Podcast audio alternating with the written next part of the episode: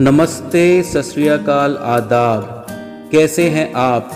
आशा करता हूँ आप सब स्वस्थ व सुरक्षित होंगे। अगर आप मेरे पॉडकास्ट चैनल पर नए हैं तो मेरे पॉडकास्ट चैनल को फॉलो करना मत भूलिए, जो कि स्पॉटिफाई और एंकर ऐप पर उपलब्ध है। आज के पॉडकास्ट की शुरुआत मैं कुछ ऐसी पंक्तियों से करना चाहूँगा, जो आपने पहले भी सुनी होंगी। हर किसी को मुकम्मल जहाँ नहीं मिलता, किसी को ज़मीन तो किसी को आसमां नहीं मिलता। इस दुनिया में हर इंसान की कोई ना कोई मंजिल होती है।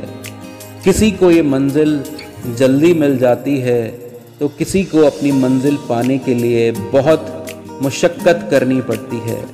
उसे अपने मंजिल के हर पड़ाव पर रुक कर हिम्मत जुटाकर फिर आगे बढ़ना पड़ता है।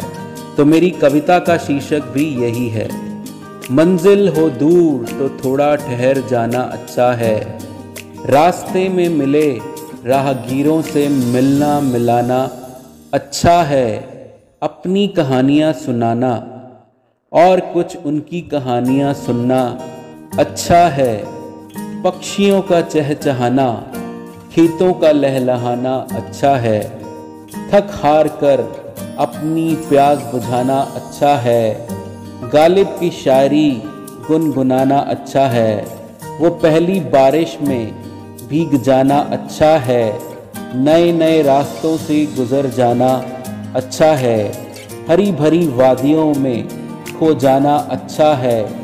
ऊबड़ खाबड़ रास्तों पर गिरकर संभल जाना अच्छा है। नई साँसें भरकर फिर आगे बढ़ जाना अच्छा है। मंजिल हो दूर तो थोड़ा ठहर जाना अच्छा है।